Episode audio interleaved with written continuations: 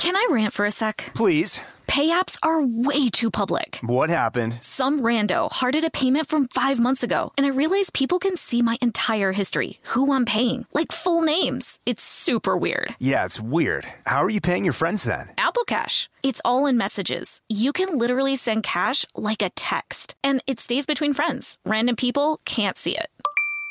Did you just pay me a dollar on Apple Cash? Shh. Services are provided by Green Dot Bank, member FDIC. Terms apply. Tennessee just sounds perfect. Whether that's live music, the crack of a campfire, or kids laughing on an adventure. To start planning your trip, visit tnvacation.com. Tennessee sounds perfect.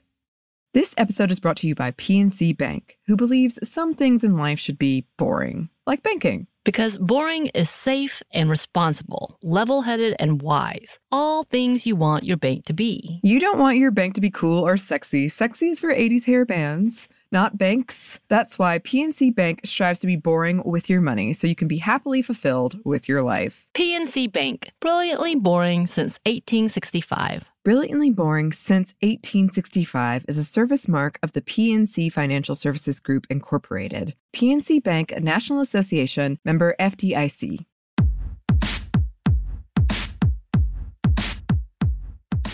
Hey, this is Annie, And Samantha. and welcome to Stuff I Never Told You, a production of iHeartRadio.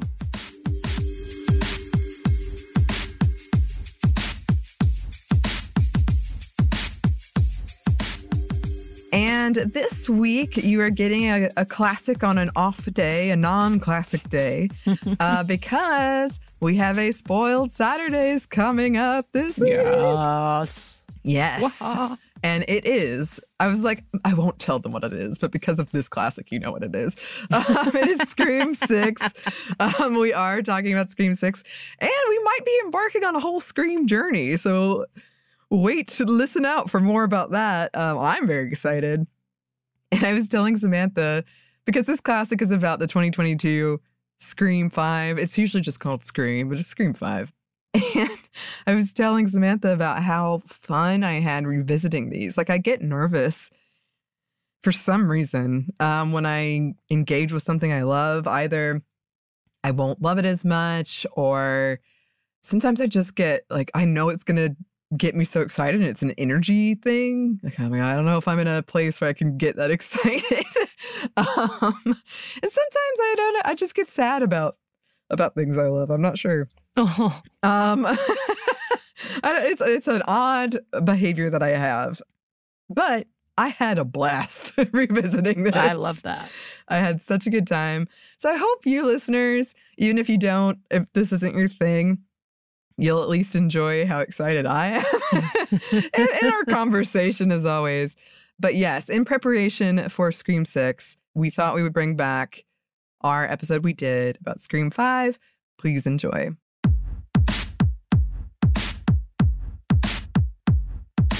Hey, this is Annie, And Samantha. and welcome to Stuff Mom Never Told You, a production of iHeartRadio.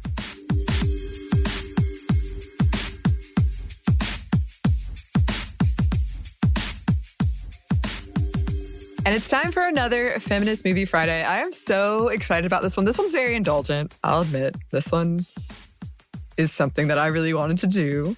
Because today we're going to be doing a comparison of the 1996 Scream, the original Scream, and the newest Scream, Scream 2022 or Scream 5, although it's pretty considered also Scream, uh, confusingly enough. Uh, but there will be spoilers for that, and there will be spoilers for all five. I'm just going to tell you right now. So if you want to wait, I know the newest Scream just came out on streaming. Go check it out and then come back because got a lot of thoughts. Got a lot of thoughts about it. Oh, she does. And I Oh, mean, gosh. like the day she watched it, I was getting texts like, "Oh my god, it's these things and these things," and I can't wait for you to watch it. So I definitely had to watch this with her, the newest Scream. Actually, Mhm. I watched the third one with you as well because I Yes. just never got into it, and you're like, "But, but," and so we had to watch that as well. Yes, the only one we're missing is four, and I'll get you one day, Samantha. I'll get you one day. uh, yeah, and we are going to be talking about death and sexual assault and violence. Nothing too graphic, but that's kind of what is going on in these Right. movies. Also, Samantha, are you impressed? I kept the outline short. I assumed you did this in, in the idea that when we start talking about it, it's going to double, if not triple. Samantha gave me very strict instructions, and I did my best to follow them about the length. I was like, look, we're going to do this, and I'm excited for you to do this. But if you don't, I'm going to take these other things away from you, and I'm going to do it for you and condense it. this is our our work relationship. Essentially. Balance each other out. It's perfect. Yes, yes, indeed. Uh, see our past episodes on Final Girls, Survival Horror, um, Why Didn't You Believe Her, and especially Scream Queens, which, Correct. as Samantha properly commented on in that episode, was kind of a Trojan horse for me to get to talk about Yes. Sidney Prescott, who is Yes, I the was tricked. protagonist. I was tricked. it wasn't a trick. I just, I, I, got, I went wild, Samantha. I couldn't stop. this is one of those like, I'll take this, you take these two, and I'll take the majority of it because I know what these two will do to the outline.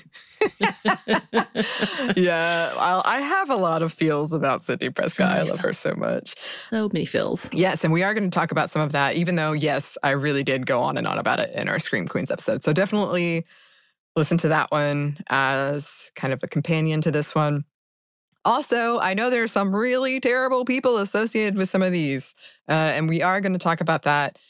I did talk about it in the Scream Queens episode, especially about how I think Scream 3 and me and others think Scream 3 is about Harvey Weinstein, um, who is listed as an executive producer for the first four. So we will talk about that.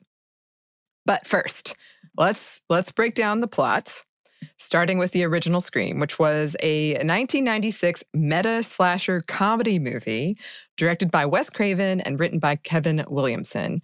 It stars Neve Campbell as high schooler and final girl, Sidney Prescott, Courteney Cox as news anchor, Gale Weathers, and yes, the names are excellent in this movie. They are so punny. David Arquette as Deputy Dwight Dewey Riley, Rose McGowan as his sister, Tatum, um, also Sidney's best friend, Jamie Kennedy as movie lover Randy Meeks, Matthew Lillard as Tatum's boyfriend and killer, Stu Macher, Skeet Ulrich as Sidney's boyfriend and also killer, Billy Loomis, and Drew Barrymore as Casey Becker. Um, and it is very, very 90s. It is so very 90s. I mean, it was coming off the height of uh, Party of Five. Uh, Yes. So Neve Campbell was already a big '90s star, Mhm. Oh, and I guess around the craft too. So like, this is this is her moment to shine. yes, and shine she did, I say. Um, Sidney Prescott, uh, Campbell's character, is a high schooler at Woodsboro High whose mother, Maureen, has been violently raped and murdered a year before the movie starts. Sidney testified at the trial, and the murderer was determined to be Cotton Weary, played by Liev Schreiber, um, a man her mother had been cheating with. It was a highly publicized trial that caught nationwide attention, and many victim blamed her mom, calling her a slut. Basically, she deserved it. She brought it on herself.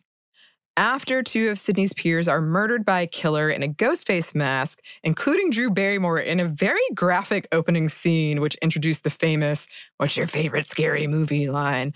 Uh, a curfew is introduced, and gossip and finger pointing goes rampant. Everybody's a suspect, uh, with many thinking that Sidney is snapped on the anniversary of her mother's death.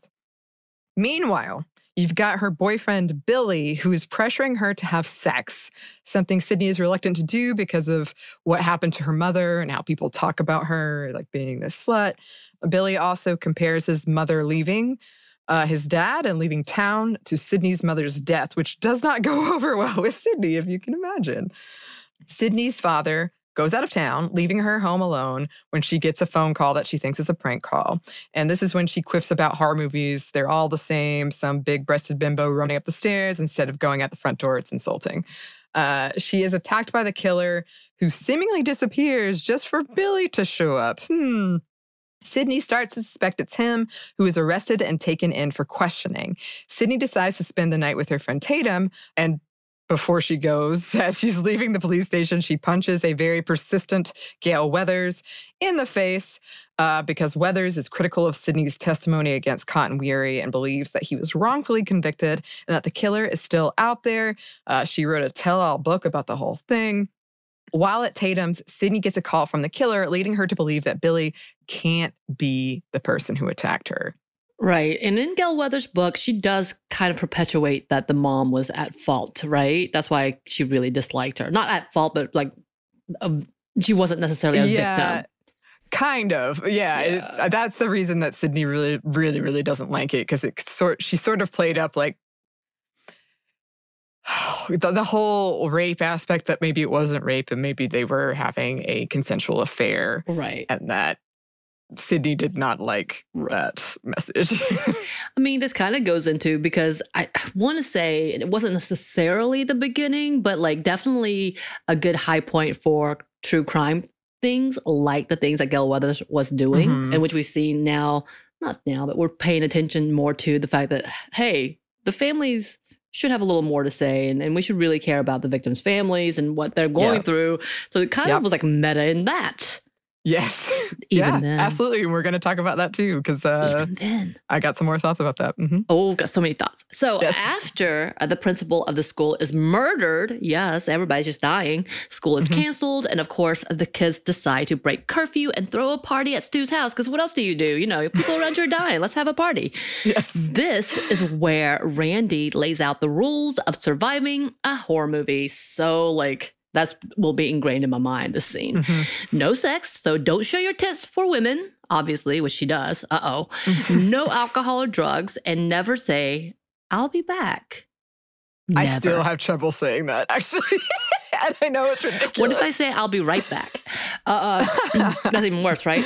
Yeah. So, so. party members start getting picked off one by one, including Tatum, who is crushed, yes, crushed by a garage door. Of course, that was also like, ah, Yo. another fear instilled between that and Final Destination of like all these Oh. inanimate things I'd never thought about before. Yeah, Mhm, mhm. petrified. Definitely. Meanwhile, Gale secretly put a camera in the home where, where the party is being held, and she and Dewey go to investigate an abandoned car they think belongs to Sidney's dad. Oh, Gale.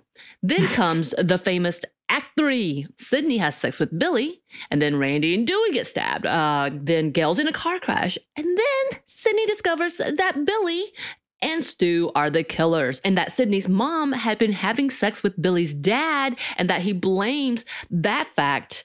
That that's why his mom left. So he actually killed Sidney's mom. Uh, Stu says he just succumbed to peer pressure, but you know he actually really likes it. and they reveal they have her dad tied up in the closet and are going to kill her, kill him, stab themselves, and be the sole survivors, blaming it on her dad.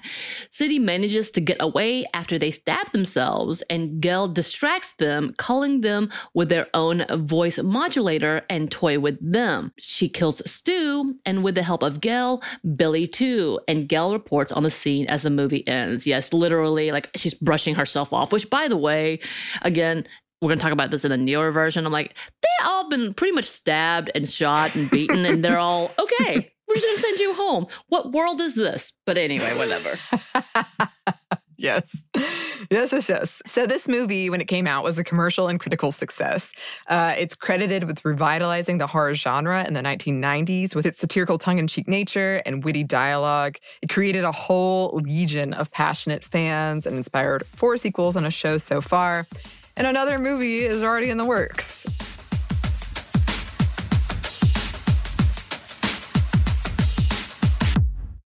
Can I rant for a sec? Please. Pay apps are way too public. What happened? Some rando hearted a payment from five months ago, and I realized people can see my entire history, who I'm paying, like full names. It's super weird. Yeah, it's weird. How are you paying your friends then? Apple Cash. It's all in messages. You can literally send cash like a text, and it stays between friends. Random people can't see it. Did you just pay me a dollar on Apple Cash? Shh. Services are provided by Green Dot Bank, member FDIC. Terms apply. This episode is brought to you by Snagajob. Snagajob is where America goes to hire with the deepest talent pool in hourly hiring. With access to over 6 million active hourly workers, Snagajob is the all in one solution for hiring high quality employees who can cover all your needs on demand, temp to hire, part time, or full time. You name the position warehouse worker, retail associate, grocery store clerk, fitness trainer, baker, stylist, bellhop, podcast producer.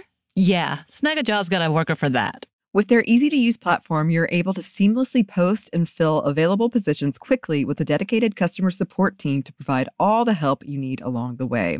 Kind of nice knowing you have a talent pool like that in your own backyard, right? Snagajob is the partner you need to keep your business running smoothly. Visit snagajob.com or text snag to 242 424 to talk to an expert. Snagajob.com, where America goes to hire.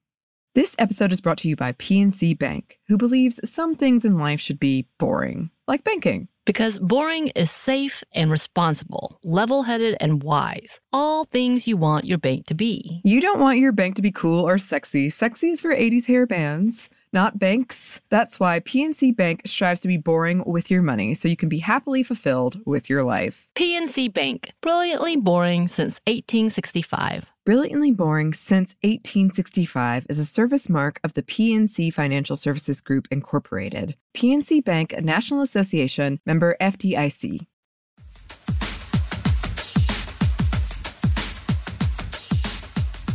Brief rundown of the other movies. Uh, the second one has a lot of boyfriend trauma, and one of the killers is Billy's mom. The third one is all about how Sidney's mom was sexually abused while pursuing acting in Hollywood.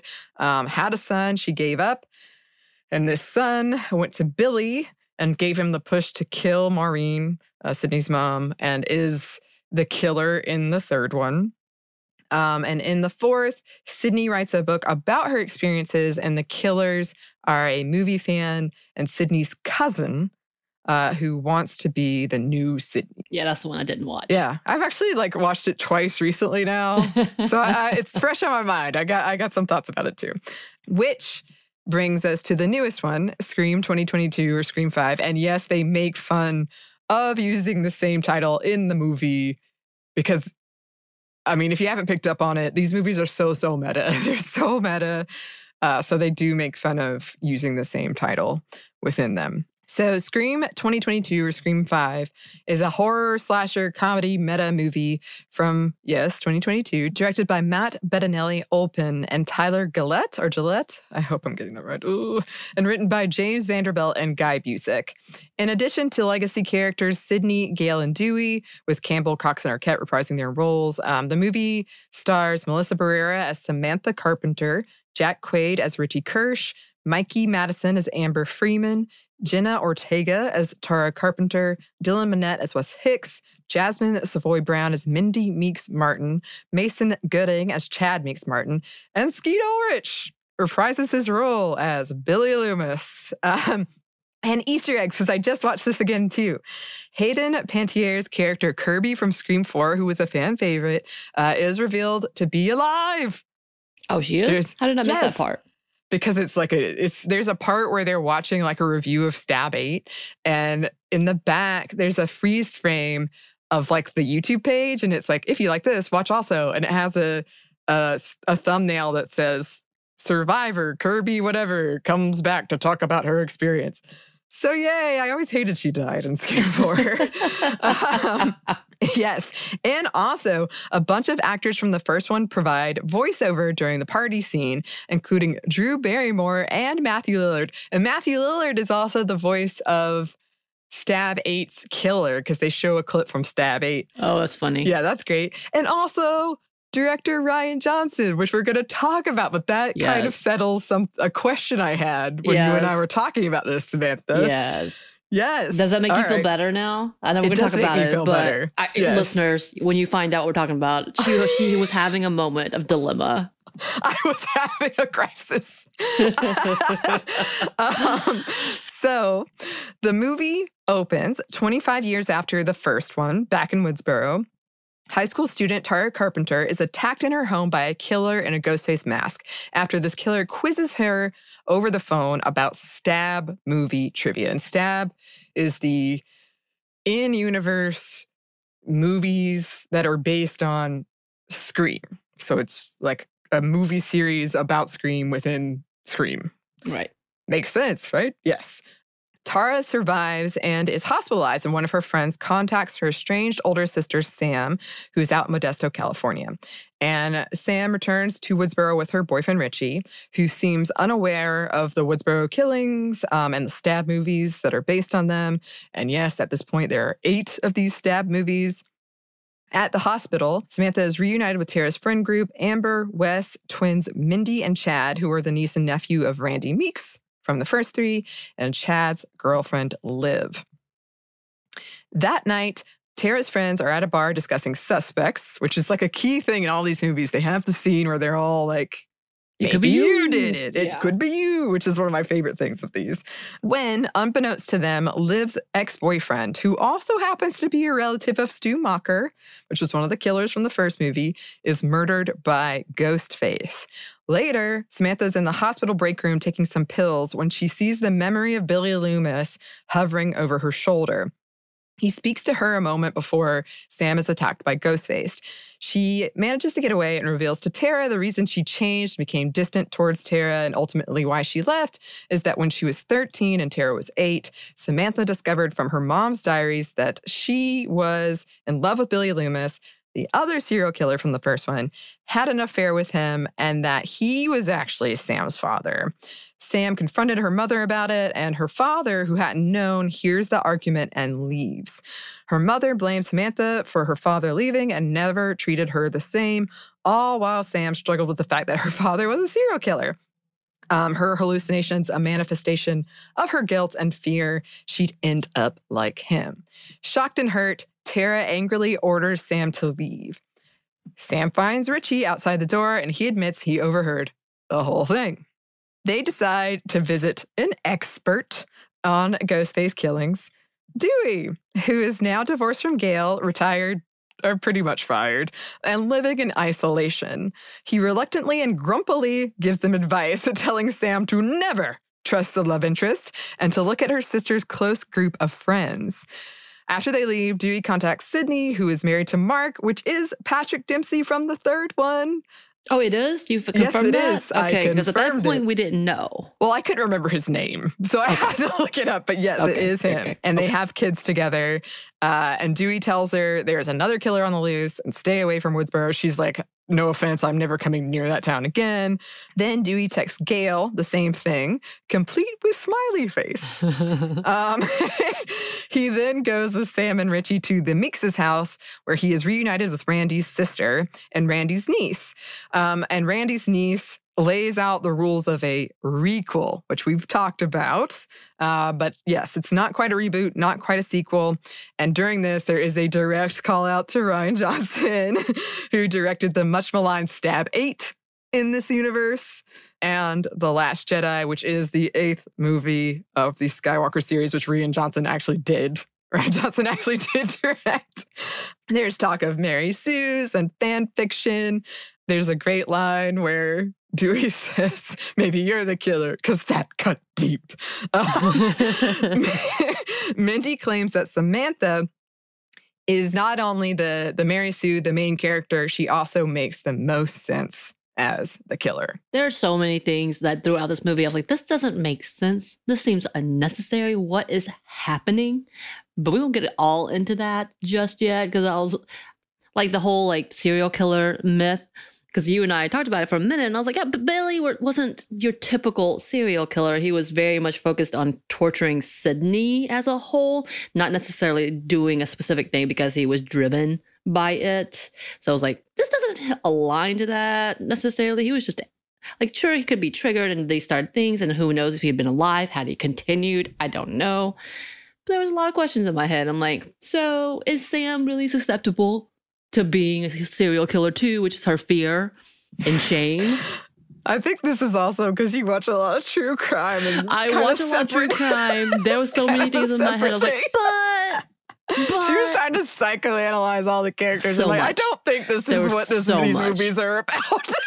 because I uh, we'll talk about the ending because I had some some theories about the ending. But okay, here we go. So several more deaths follow, all with connections to past murders. After Wes and his mother Judy Hicks are killed, which by the way bothered me the most in the entire movie. I think the entire build up to that I was like, why? This seems so unnecessary. You don't have to kill them. Like I, I get why you're killing.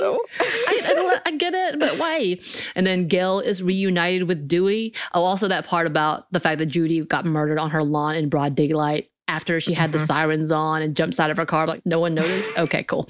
Anyway, Uh, so Gale is reunited with Dewey, and he reveals he just couldn't hack it in New York and left in the middle of the night. It's very sad. Sam realizes no one is protecting her sister and the hospital, and she and Dewey hightail it over there, right? Because all of the cops showed up to, you know, because Judy Hicks was the sheriff.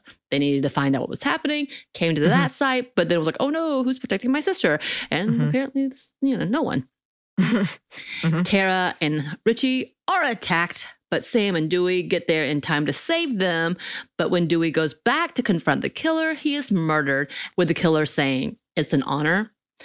Again, Mhm. I had a lot of issues. I'm like, there's no way this could have happened. I know, willing suspension of disbelief, but I just just could not. This is probably why I can't watch stab, like murder, like uh, gory horror movies. I'm like, this doesn't make sense.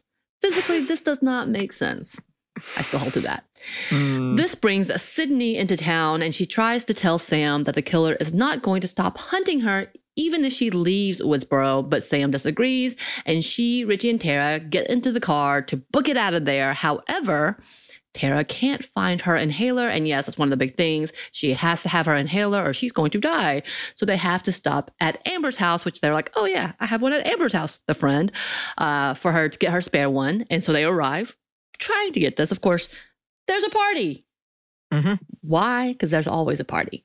So Sidney and Gale follow them and they realize that Amber's house was once Stu Macher's house where the original Woodsboro bloodbath took place. And yes, you and I talked about the fact that we knew that basement. I was like, this looks familiar because I Yeah. started asking about the garage kill when they were Mhm. down there. And I was like, huh. And You Yeah. had to tell me. So Amber is throwing a party, but kicks everyone out when Tara, Sam, and Richie arrive. Chad and Mindy are both attacked by Ghostface, and Liv suddenly appears after having left earlier, and Amber shoots her in the head. Yes, revealing herself to be the killer. Dut dut dut. By the way, I guess that Richie and Sam flee, and Richie tells Sam he thinks Tara is Amber's accomplice. Sam disagrees and leaves him to search for her, finding her tied up in a closet just as Sidney's dad had been in the first one. And then she hesitates to untie her. Um, meanwhile, Amber shoots and injures Gale. Um, Richie stabs Sam and reveals to her that he is actually Amber's accomplice. I call that one too. Um, they force Sidney and Sam into the kitchen, revealing they are Stab movie fans that met on Reddit who are disappointed with Stab 8 and want to provide new source material to get the franchise back on track. Um, bringing back the original cast with Sam as the killer. However, Sam reveals she untied Tara, and Tara attacks Amber. Sam attacks Richie, and Amber falls on the stove, and Gale shoots her, lighting her on fire. Sam is injured but manages to get Amber's knife and tells Richie she is introducing a new rule never f- with the daughter of a serial killer and stabs him multiple times, shooting him for good measure. Amber runs at them for a final attack but is shot by Tara. The Meeks twins and Tara are taken to the hospital, Sam accompanying Tara. Gale decides not to write about the killers and instead to write a book about Dewey. And the movie ends with an anchor reporting on the events outside of the house, just like the first one did. And this is one of many, many things where the first one and this one mirror each other.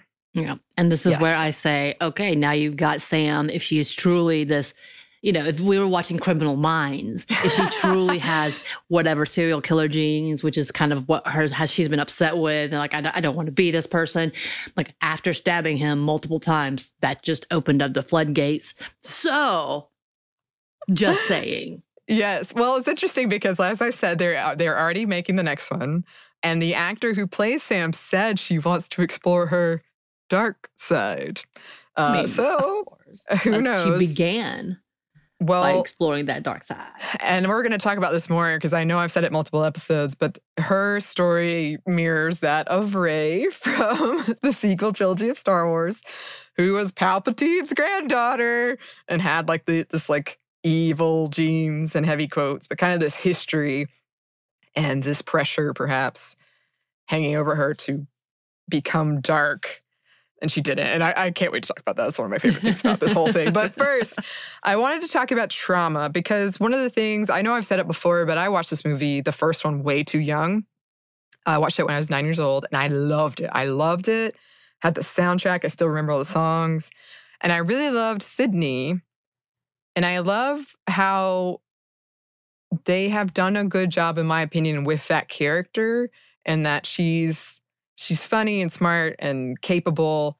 But she has this trauma. Like you see her trauma throughout. And like in the third one, she's working for like she's isolated and she's working for this like mental health hotline. And then the fourth one, she wrote this book, Out of Darkness. And that reminded me of what you were talking about, Samantha, in that episode we kind of did, which is who makes the money off of these tragedies, who gets to tell the story. In the fourth one, she says the reason she did it was she was tired of everyone else telling the story. Um, and she wanted to take control. She wanted to feel this semblance of control over it. And then, of course, on our first, on our stop at Whisper on the book tour, someone gets murdered, and then the whole thing. uh, yeah, Of course. And Alison Brie is her agent in that one, by the way. Oh, that's Um, funny. Yeah, I do like talking about the old actors who you're like didn't know at that point in time, and then you come back and revisit, and you're like, oh my god, that's so and so and so and so. That's my favorite like uh, game to play with everyone because no one really recognizes. And then I'm like, that person was in this, that person Yes. was in that, and the the being like maybe the random character and Supernatural Mhm. that no one else saw was like he- they're on for like 15 seconds, but I love it. I'm like, good on them, good on them, they made it. can confirm Samantha does this. I ha- love it.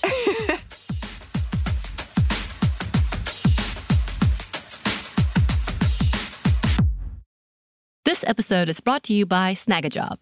Snagajob is where America goes to hire with the deepest talent pool in hourly hiring. With access to over 6 million active hourly workers, Snagajob is the all in one solution for hiring high quality employees who can cover all your needs on demand, temp to hire, part time, or full time. You name the position warehouse worker, retail associate, grocery store clerk, fitness trainer, baker, stylist, bellhop, podcast producer. Yeah, Snagajob's got a worker for that. With their easy to use platform, you're able to seamlessly post and fill available positions quickly with a dedicated customer support team to provide all the help you need along the way. Kind of nice knowing you have a talent pool like that in your own backyard, right? Snagajob is the partner you need to keep your business running smoothly. Visit snagajob.com or text snag to 242 424 to talk to an expert. Snagajob.com, where America goes to hire. This episode is brought to you by PNC Bank, who believes some things in life should be boring, like banking. Because boring is safe and responsible, level headed and wise. All things you want your bank to be. You don't want your bank to be cool or sexy. Sexy is for 80s hair bands, not banks. That's why PNC Bank strives to be boring with your money so you can be happily fulfilled with your life. PNC Bank, brilliantly boring since 1865. Brilliantly Boring Since 1865 is a service mark of the PNC Financial Services Group, Incorporated. PNC Bank, a National Association member FDIC. Tennessee just sounds perfect, whether that's live music, the crack of a campfire, or kids laughing on an adventure. To start planning your trip, visit tnvacation.com. Tennessee sounds perfect.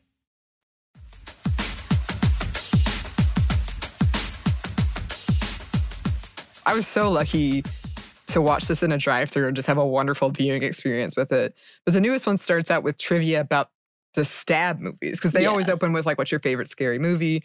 And then asking these questions. And this one opens with stab movie trivia, which is like meta within meta. Like it's so. And when she's scrolling, Tara's scrolling through because she's kind of cheating and she's looking on her phone and she's scrolling through the like IMDb page. I was like, oh yeah, the cast of Stab. And it's like Heather Graham and David Schwimmer and Luke Right. Wilson, Tori Right. Spelling. I remember uh, Luke Wilson. And then Mhm. Jada Pinkett Smith was one of the actual characters in Scream in the second one, correct? Yes. Okay. Yes. Okay. I was trying to remember all of that. That was that because she was the first death scene second one. Yeah. in the Her second boyfriend movie. went first. Yeah. Oh, okay, okay. Like, like they were the two, like just Yeah. kind of like the Drew Barrymore, where they had the big actors, and you really think they're going to be a part of the movie, and then you're like, what?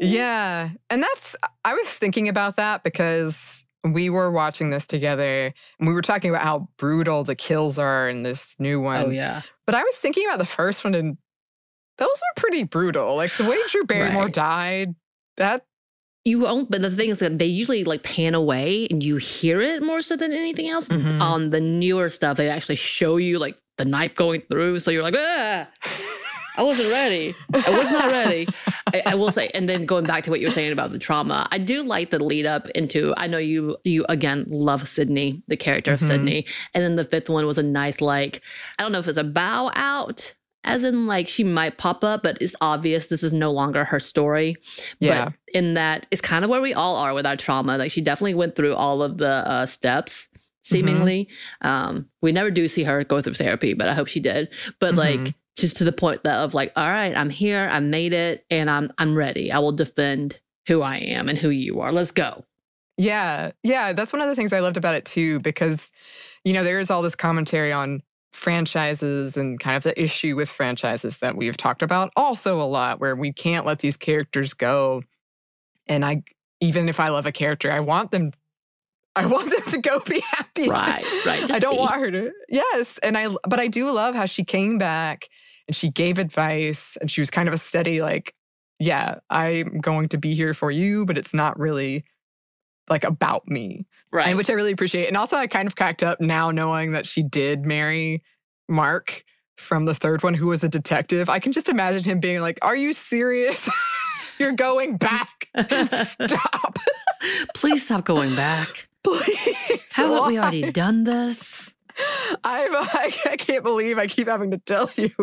Don't go And so I'm yeah, like you were saying that this is becoming a new franchise ish with the same names. Again, we've seen Mhm. that with so many others, which is kind of that meta talk within Scream. It was Mhm. produced by Kevin Williamson in this one as well. So it was the same producer, uh, new directors, obviously, new writers. And you were telling me that they did this because they loved Scream and was like, hey, we would like an opportunity to take another shot. Here's Take this another idea. stab. yeah, take another stab and the fact that Kevin Williamson was like, "Yeah, I'm cool with it. Let's go." And it was in like it said in memory of Wes Craven. hmm It was interesting to see that. But yeah, I think it's. I can't imagine how this can get stretched out more. But I guess there's been enough time that maybe the the newer generation that have never seen Scream, so they're going to see Yeah. the newer version and then go back to the old one, maybe. Yeah. Yeah, maybe. I, I was thinking ab- about that a lot too, because one of the big fall downs with a lot of horror movies when you adapt them to like newer times is we have new technology now, and there's like all Mhm. these things that don't work anymore. They even have a joke about that in Scream 4, like take a drink every time their cell phone mysteriously isn't working. Like, and yeah, they were huge fans, and it this it's so complicated. They they walked such a fine line because there's very easily this could have gone wrong, and we've seen that go that way in a lot of franchises actually. But they like wrote this letter to Neve Campbell, like you know it meant so much to us. Will you please come back? Because she was kind of like, think I might be done with this. And we talked about how exhausting it is to be in a horror movie, especially for a lot of these scream queens or women. Like it's very physically demanding. And she's been kind of like, I think I might be done with the next one, which they did make room for. As you said, they kind of were like, she did her thing, she but she was still a background character in it. Right. But yeah, they were huge fans, and that makes the dialogue around toxic fandom all the more interesting because the implication is that perhaps they didn't like the fourth one. Right. no, maybe it doesn't mean that at all, but it's just, it's hard not to with a movie so meta Right. that you're kind of like, mm. Which, yes, uh, I know we're going to talk about a little more in a bit, but the whole like, is talking about Star Wars fans. It's It is. like I don't know what's hap- I don't I don't know what's happening. And, and by and by the way, I have been drawn into that a little bit because of you, in that I get notifications about arguments. Oh. Lord, I'm sorry. but I'm like, what is happening? And yeah, you kept explaining. I was so excited. You were so excited. The face that you would make, like, do you see? Do you see? Do you see? yes, I was so god. I'm getting excited just thinking about it. One thing I did want to talk about, and we briefly mentioned this in the Scream Queens one, there's a lot of in the first one, especially for Sidney, trauma around sex. So that whole thing where with Billy, the he's pressuring her to have sex from jump in that movie. And she's very like, no, we shouldn't. And you can tell she's trying, like she feels like she should, that she has to, but she's not comfortable with it. Um, you actually never see her breast, which is a weird thing to talk about, but it's true. In these horror movies, often you do, you don't for her. Right. But she flashes him. We just don't see it. Yeah, we don't see Yeah, it. no, but yeah. and I find that like the whole conversation around her mother being this slut and therefore I guess deserve to die in the opinion of a lot of people. And then she's taking that in and seeing like her mother died. And people are saying, like, oh, she was promiscuous. And her having this trauma around that. And then sort of being shamed for that. Like having, can't you get over it? Like, don't you want this? Um, stop being so controlling. Take off your chastity belt. He says something like that, Right. which is just odd. it feels so i mean these are very they, they're making a commentary on things but in a lot of ways they're just kind of like a funny slasher movie they're like they're not super deep but that feels very if she was this her mother had died and it became this like national story she's being treated in these movies as if she is a character a celebrity that you just Right. like people feel like they can talk to her in any type of way or treat her any type of way, which is pretty messed up. And that would really mess with your head, I can imagine. Right, right. I mean, that's what we talked about again with the two crimes. Like when we see the stories and it's not, you know, you start seeing them as a character instead of real Mhm. people and, and like going through their trauma. Of course, Sidney is a character. I So know. that's a whole different thing. Again, meta, but it is that conversation. And I'm really, and I'm guessing that was part again about the commentary of people's need for true crime yeah. and celebrating it, which is the weird party line. Yeah. And I mean, if you haven't seen these movies, like the stab movies within them, people like decorate, they have like Rocky Horror movie level audiences for it. They have Stabathon and the fourth Right. one, like they're these big things. And, you know, just for a pretty tragic experience that people are treating as entertainment, um, which is kind of the whole thing in this one, where the killers were like, we don't like what Stab 8 did, so we're going to create something better. Mhm. And so it's like marring that line between life and art. And they have a whole conversation about that in the second one. Because usually, I think in every one, there's a killer, except maybe the third one, there's a killer that's doing it for like the art of it, the movie part of it, or the Yeah. fame of it, which is interesting. I do think there's an interesting thing around women survivors in these because Sidney and Gale make it through all of them. At the end of this new one, all the people that they show that are still standing, because other people did survive, but that, that are still standing are women. And I was thinking about this because I read an interesting statistic that kind of surprised me that actually more men get killed in slasher movies, which doesn't feel like my experience, but maybe I don't watch that many slasher movies, honestly. Like, Right. and there's some I like, but yeah. I wonder if it's because the main victims, as you we talk about when Final Girls, have to be Yeah. women. So if she's slutty or she's perceived to be slutty, she has to have a lot of extra men around that get killed and are disposable. So I wonder Right. if that's the case. I think that's a part of it. I think also you can always make the argument there are more men around. Yes, that Um, too. But I, like in the fourth one, I could be wrong, but I feel like like two of the the people who died were men and everyone else was women. It was, I mean, I don't know. That's just something that's been in my head because I kind of didn't, I was kind of shocked by that. Um, I did like the the in the newest one, like Sidney being the expert. There's a lot of jokes about her being the original. You don't with the original, and her still being pretty. I don't know. I kind of like her groundedness about it almost.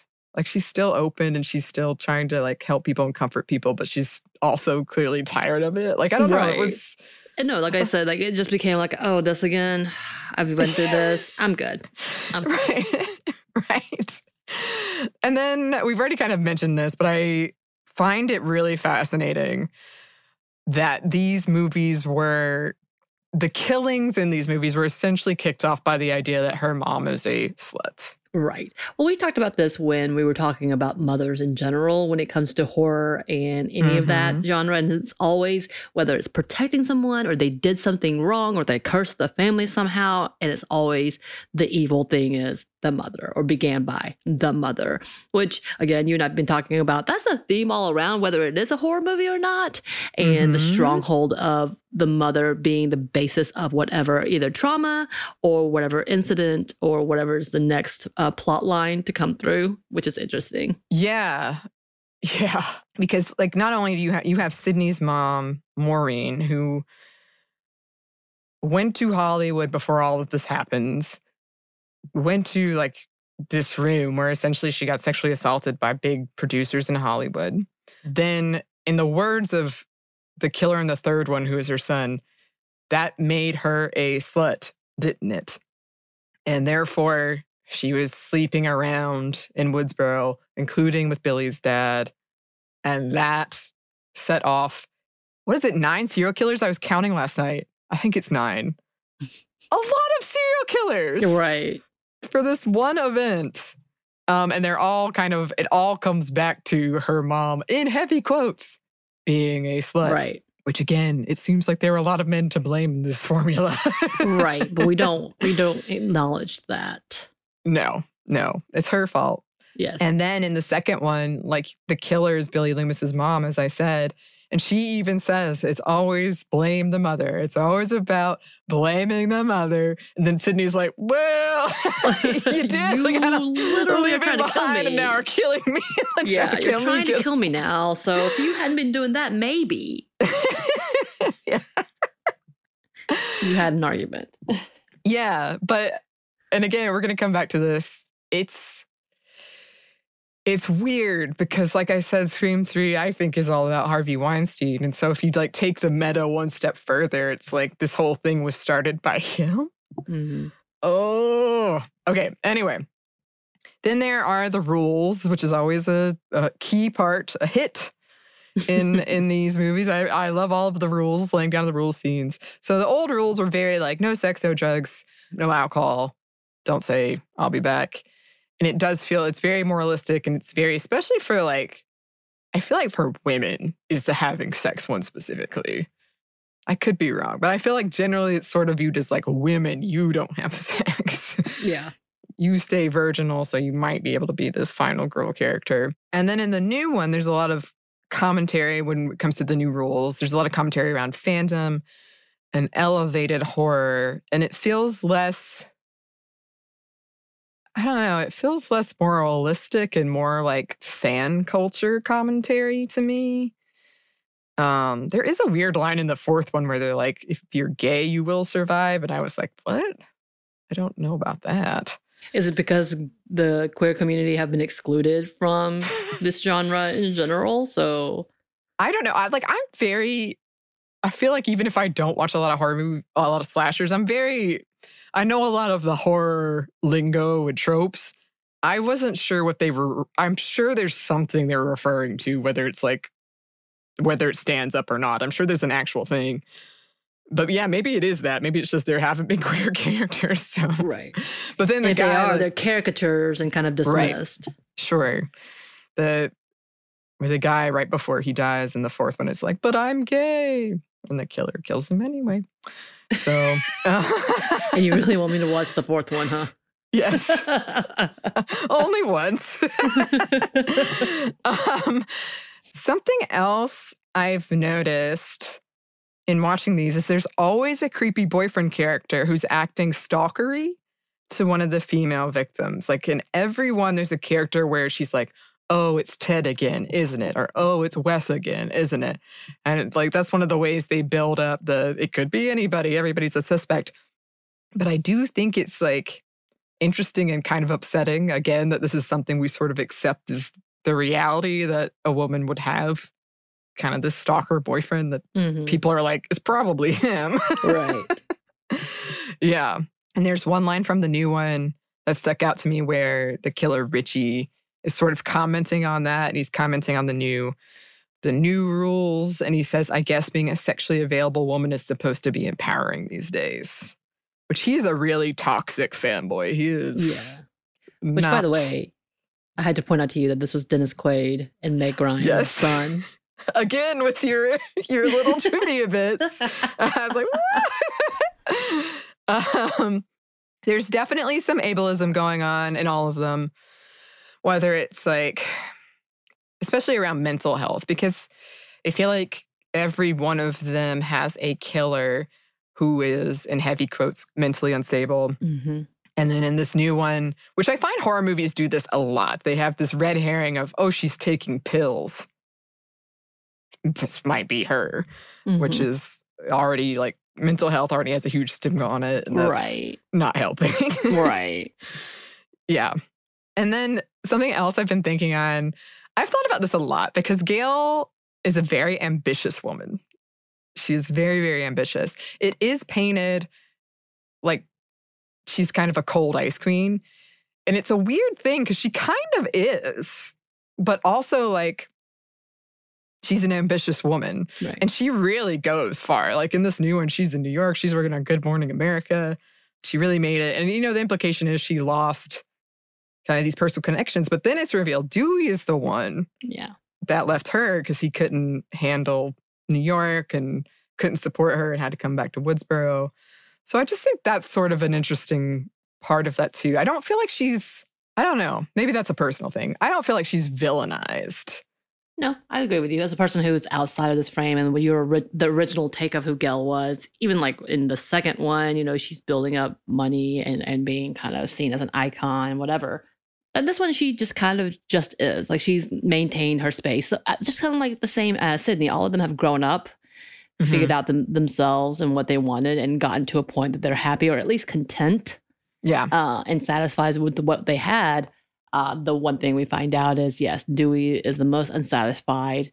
There's so many things Yeah. that had happened with him, and he just felt like he couldn't be what she needed at that point, which could be a conversation about male fragility, and even Yeah. to the point that he had to prove himself by killing himself as a hero. Like it, that's a whole thing. Like, hmm, I feel like that's a commentary in it, but whatever, Mhm. whatnot.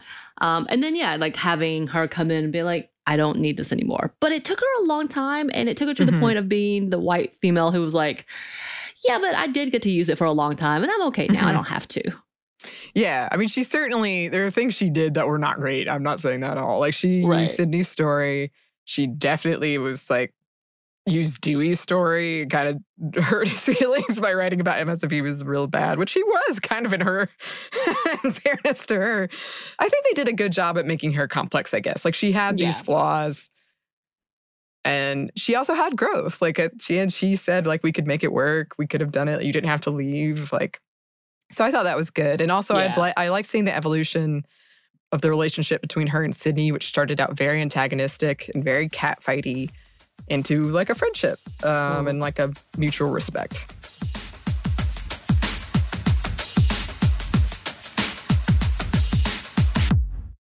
This episode is brought to you by Snagajob.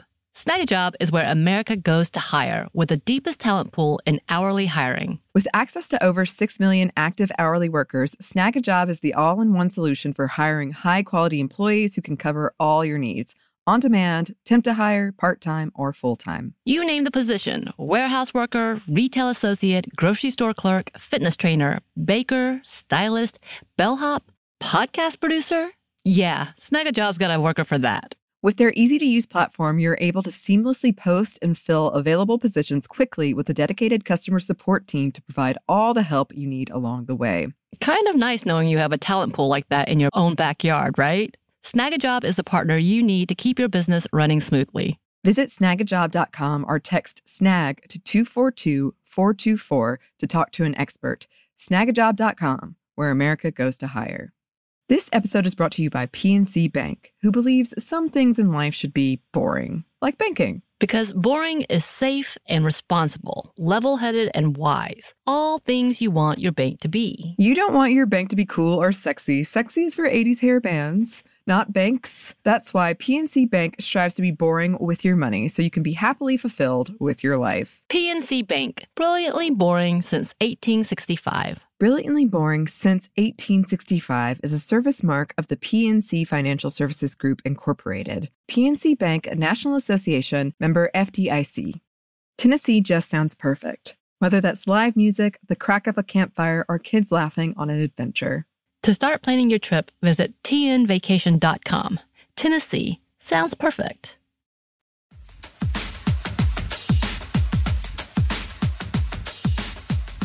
Also, there's the theme of not believing women. I know I've talked about it a million times, but in the second one, when she plays Cassandra and she has that whole thing, which, if you don't know, Cassandra's this character who's like cursed to see that doom was coming and no one would believe her.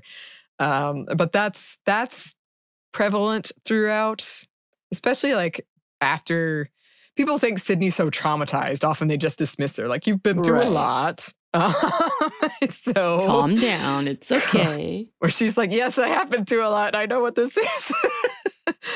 um, so that's throughout. And then I really like the how it turned out between Tara and Samantha in the new one, where they were kind of playing up maybe Tara is the killer. And then they have that scene where Samantha like hesitates in untying her, but then she did. And they kind of rebuild their their sisterhood and their relationship. So I really liked that they did that. And then yes, toxic fandom.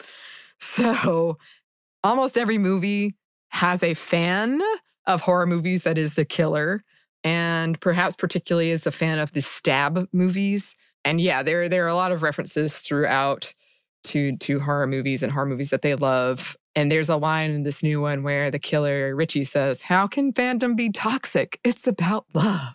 Right. Uh, meanwhile, they're like killing people. Killing people. right, right, right. yeah, so that might be toxic right there. Right.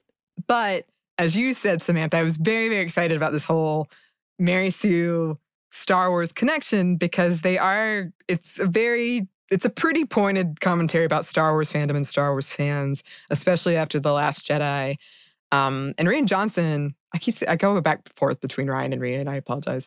Um, he even commented on it in Knives Out. It was, it was Mhm. such a huge thing, which again, he directed The Last Jedi. And her that's why I was happy when he I found out he was in it, which to me means he must have co-signed like they asked him, he co-signed on it, he was on board. Because there's a joke in there where Randy's niece, uh, Mindy, makes fun of Liv for liking the eighth stab because it means you have no taste. Right. So I was confused. I was like, well, wait, what are we saying? Do you hate the last Jedi? Do you like the last she Jedi? literally went back and said, "Wait, I can't. I can't tell if they're for like being real and really actually mad, or are they just joking? What is Right. happening? Is this tongue in cheek or not? Should I, I be offended or not?" embroiled. I was so so confused. Um, so the fact that he's involved makes me think that at least it was self-aware that Yeah. the, the toxic fandom backlash to that was terrible. It was awful, and it controlled what happened. It actually did influence what happened in the next Star Wars movie, which a lot of people are, including me, say it doesn't make sense based on what you did in the Last Jedi. Like they completely because the backlash was so strong, they did something completely different, right. Which is what they're talking about in this with they hated Stab Eight, so they were trying to make Stab Completely Nine do new movie. What is that? What did they call this? This is a requel. requel. Mhm. Yeah. Yes, they wanted to make a requel. But I do love that Samantha's character echoes Rey's character from Star Wars. And Ray, yeah, she has this like evil thing they reveal, which everybody, pretty much everyone hated. I won't say Right. everybody, but pretty much everyone hated. And then that Palpatine was her grandfather. Or uncle. Oh, I could get into that, but it's very complicated. Um, Well, can I just put in here every time I heard them say "Hello, Samantha" in the little Yes. phone call, I was like, ah, "Nope, not a fan of that. Don't like that at all." I know. and I was like, ooh, what could I use this for? I would never do it because they always do that in the movie and then they get killed. So I would never do Please it. but I- don't. I, oh, would the- the- you would be the one killed or me? it would be me. Okay. No, you, no, you would die, and then I would think you were pranking me because I had pranked you, and then I would die. That's what would happen. Okay. Yeah. Let's It would be good for Let's not have this. Let's not have this. Not that I would want the uh, any other way, but still, let's not do that. Yes. But I do love, I love at the end when she's like, never f- with the daughter of a serial killer. That's kind of like, it felt to me like saying to Star Wars fans, like, hey, Rey could have gone a whole different way, you guys. Like, she could have, like, killed everybody.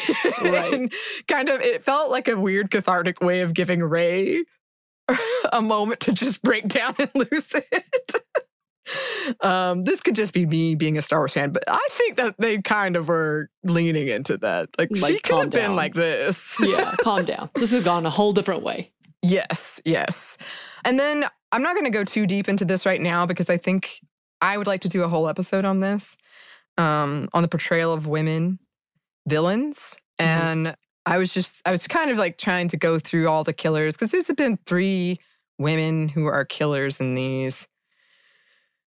And I was trying to see if like there was any big difference between when they, when a woman is the killer versus a man and I, I was like, I feel like they're more kind of emotional or relationship based, but that that didn't turn out to be true, really. So I'm still thinking on it, but I do have a lot of thoughts about women who are killers, but also in these kind of not just horror movies, but in movies when a woman is in any way annoying Mhm. or a killer or annoying, but any like anything we don't like about her, she doesn't have enough depth really that we're very like gleeful when she dies, and usually the death is more violent and dramatic. Right. Right. Um, because so, so you haven't seen the fourth one, but Alison Brie is sort of a similar. Like she's really annoying. Oh, Um, she's not the killer, but like when she dies, it's sort of like oh good. serves her right. Like Right. um, and that's again, that's a wider issue than just these movies and just horror. That I like Jurassic World when the the woman who's taking care of their kids died. That's my favorite example. I'm like, this is too much. Like she Right. was, this fine. She had a right to be a little annoyed by this. Right. I will say Uh, I am that person to be like, okay, you did that stupid thing. You deserve to die. I did that with a, a dude uh, who was the twin dude who was following her phone. I'm like, Yeah. really, bruh? You're going into the Yeah. bushes. You're going to get cut. Yeah, there it goes. Like he, he, did- he survived, but I was still was like, come on, y'all. Come on. Don't do this. Did you feel at any point, this is just a random question, that because for a minute it makes you think that Amber is in love with Tara. Uh, Yeah. That, that it was a bit queer baity. Was that me in my because like there's definitely there is a little bit of like queer relationships. The twin sister obviously has an interest Mhm. uh, uh, with that girl on the couch. They talked about they're going to make out any moment, which is fine. But it felt we- why did they lean that way to make Mm-hmm. her like? Was it to make you be unsuspecting so that you wouldn't think that it was her? But I I figured it out. All that to say um, that it wasn't her, or was that was that just like an unnecessarily throw in? I I picked up on that too. I thought and I thought about that because I was like, were they trying to imply she was like this really possessive, perhaps in love with Tara friend? Or is it more like she just really was there when Sam left and has become like really didn't like her? Right. So I definitely see that. And I think her character throughout has moments where you're sort of like, huh. I feel like she was a throw in. That, that was what threw me off, is because what we didn't talk about earlier in the plot was that she had discovered that she was living in Stu Macher's home. And Mm-hmm. then that pushed her into researching all the stab stuff and falling in like to an obsession to it. And that's Mhm. why how she met uh, Richie was trying to research everything and really getting caught up in it. Mhm. But then, like, yeah, the other part is that, but the friendship was obviously real because that was one of the longest lasting friendships. I don't even think the twins were really involved as much as much Mhm. as Amber was because tw- the twins didn't really know the backstory of why Sam left or what happened between Sa- Sam and Tara, but Amber Yeah. did. Yeah, I well, this is uh, something else I want to talk about when we uh, whenever we do our women villains one. Is I think you know a lot of times the woman who is the villain is sort of the like support to the male villain, but that's not the case in the second one at all. But like I think there's a power element that she really enjoyed, and I feel like in a lot of these movies, and like my skin is crawling just thinking about it. But like there's a power element to playing people um, like they don't know it's you. Ha ha ha ha. So I felt like she was sort of leaning into that. But it does, like in the last one, the killer is one of Sidney's cousins, as I said, and her alibi is like the one I hate the most, where it's like, I want to be the new Sydney. But it's kind of that thing where, yeah, both of them, it felt sort of like you're really throwing out under this woman under the bus who's you purportedly care about. Right. There was a whole thing to that too, like his age. And I, I know this is just me, but I cannot handle watching inappropriate ages being hooked together, and I hate it. I actually Mhm. will go to the depth of finding out their real ages to make sure it was Mm. appropriate. Like I, it just cr- gets underneath my skin so badly because she's Mhm. supposed to be a teenager, sixteen maybe, right, in high school. It doesn't don't seem know. like like they're too much older. They're still in high school, obviously Mhm. and in my head it was like 16 maybe 17 and then he's supposed to be in college if not out of college and they hooked up and i'm like there's a lot to this i don't like this makes Mhm. my and maybe i'm also at the age of like if i watch any romance scenes with kids under like 20 i immediately like nope uncomfortable because i shouldn't be watching this Yeah. I mean, I don't know. Maybe anybody under 30 I'll have to rewatch because I kind of was like, they have a weird thing going on, but there's no,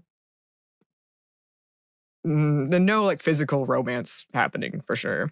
well they they yell at each other saying yeah baby are you okay? Are you ba- okay baby? Like they they're obviously Well, I wonder if he's kind of like a groomer though. I don't know. Yeah, maybe that's Um, supposed to be the conversation too. I don't know, but it, it was just it just made me like really unsettled. I was like, Mm-mm, not a fan, Mhm. not a fan. Well, I mean, that's also like a throwback to Samantha's mom, presumably was much older than Billy Loomis, but I don't know. Oh, wow. Oh, wow. I don't know. And then very briefly, I did mention that the first four films are executive produced by Harvey Weinstein. And after all the sexual allegations against him and the closure of the Weinstein Company, Spyglass Media Group purchased the rights to the franchise, promising to never make another. Um, that lasted for all of one year, and then they changed their mind. Um, interestingly, Harvey Weinstein wanted them to make the fifth one and end it prior to all the stuff coming out about him. And that kind of surprised me because I would be like, after the third one, maybe. but I guess he was very comfortable in that he could continue to get away with things. But you know, we we talked about that in the Scream Queens one. Is Rose McGowan a year Right. later is when she alleges she was raped by him, and then the whole thing with the third one. And I know some of the cast and crew have spoken out about it. Uh, so yeah, that's a whole thing too. Uh, when it comes to the meta part and, and of these movies and like having that in the back of your head when you're watching, especially the third one, but all of them. right. Yeah. Ooh, Well, uh, that was fun. I had a good time. Oh, good, good. yeah. You were so Uh, I- excited. it needed to I be was. talked about. I was. And I could keep going and going, but it's already too long. So I recommend it. If you haven't seen it, I know slasher movies aren't for everybody, so I understand that. But if you're in any way interested, I recommend it. And as always, if you have movie suggestions for us, we would love to get them. You can email us at stuffmediamomstuff at iheartmedia.com. You can find us on Twitter at momstuffpodcast or on Instagram at stuff I never told you. Thanks as always to our super producer, Christina. Thank you. And thanks to you for listening. Stuff I've Never Told You is a production of iHeartRadio. For more podcasts from iHeartRadio, visit the iHeartRadio app, Apple Podcasts, or wherever you listen to your favorite shows.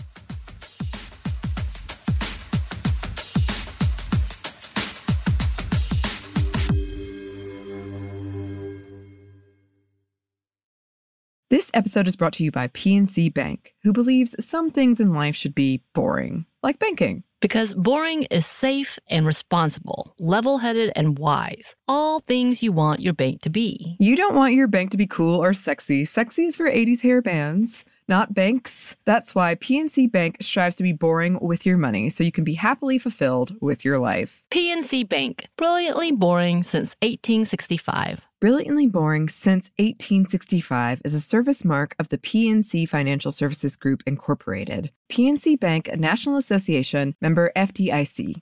The state of Tennessee is one of the few places where the sounds are just as breathtaking as the sights. Whether that's live music at a historic music venue, the crack of an open fire at a campsite in the wilderness, or hearing kids laughing as they explore what's right around the bend, Tennessee just sounds perfect.